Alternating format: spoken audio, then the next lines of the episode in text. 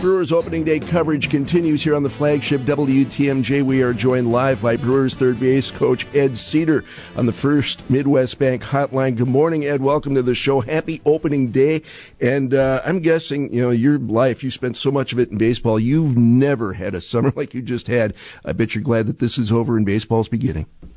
Yep, finally getting started, and uh, by no means it'll be a you know, a normal opening day, but glad we're at this point. I believe our team's ready to compete at the highest level, and we're ready to go. What's been the weirdest thing so far this summer that you've had to experience that's different from normal?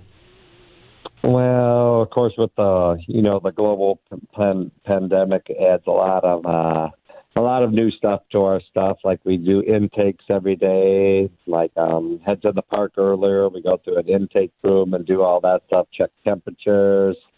Uh, every other day fit. I mean, do our testing and stuff like that. So, uh, got to get accustomed to that. And then, you know, in the locker rooms, so the, they're really spaced out. We have a whole section here at Wrigley Field that's kind of, you know, no fans being allowed. They all the locker room areas are really spaced out, so you really got you definitely get your steps in during the day.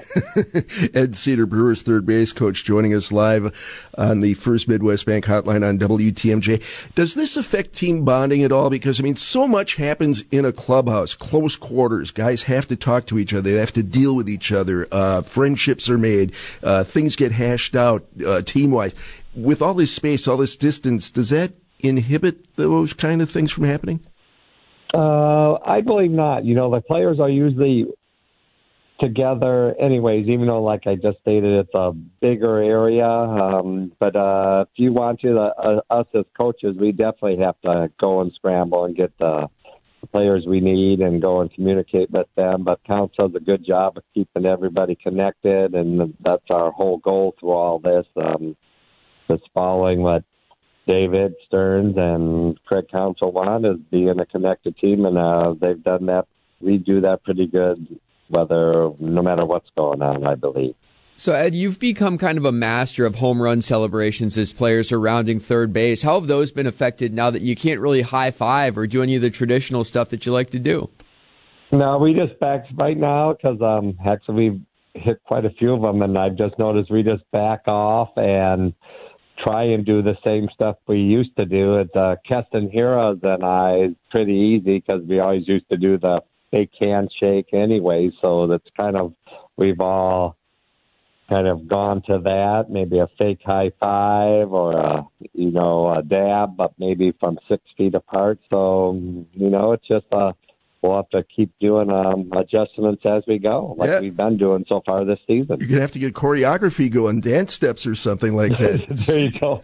I uh, I hope not. I'm, I'm, not very good at that kind of stuff. Maybe, maybe I get Mike Vassallo to try and help me out with that. he does all the you know, prep for all of us and everything. Brewers third page coach Ed Sedar joining us live on the first Midwest Bank hotline. In all your years in baseball, you've seen some things. You've played games under strange circumstances. Uh, what would you, how does this compare to the strangest circumstance you've ever had to perform under? What's the, the strangest situation you've ever seen in terms of having to be at the ballpark? Yeah, I can. I doubt that there'll be anything like this, you know, with the for one the no fans being in the stands, and then um, the customary ceremonies will be replaced, you know, replaced with the needed recognition of our country's journey towards social justice and racial equality. We have that going on. We have, like I mentioned before, the testing and all that. So, not a normal normal day by uh, by no means, and I don't think anybody will be able to pretend that it is. So let's just uh, go out and make the best of it. Like I said, we've done a pretty good job as a staff following Counsell and David's, you know, words and making it work and trying to get ready for this abbreviated season. And let's go out and see what we got. Last thing for you, Ed. When you guys return home for the quote unquote home opener at Miller Park next Friday, can fans expect your patented two handed wave as you run out of the dugout? Oh, yeah. I'm still going to, if we do that ceremony, I'm still going to do that. Love it. for them. I'm sure they'll be well, of course there'll be lots watching. So for sure, for sure that'll be in there. The wave is COVID proof. That's a good thing. Third base coach Ed Sedar of your Milwaukee Brewers joining us live on the First Midwest Bank Hotline. Thanks for the time. Thanks for all the smiles over the years. Good luck tonight and uh, the season moving forward. All right. Thanks, you guys. Have a great day you and bet. stay safe.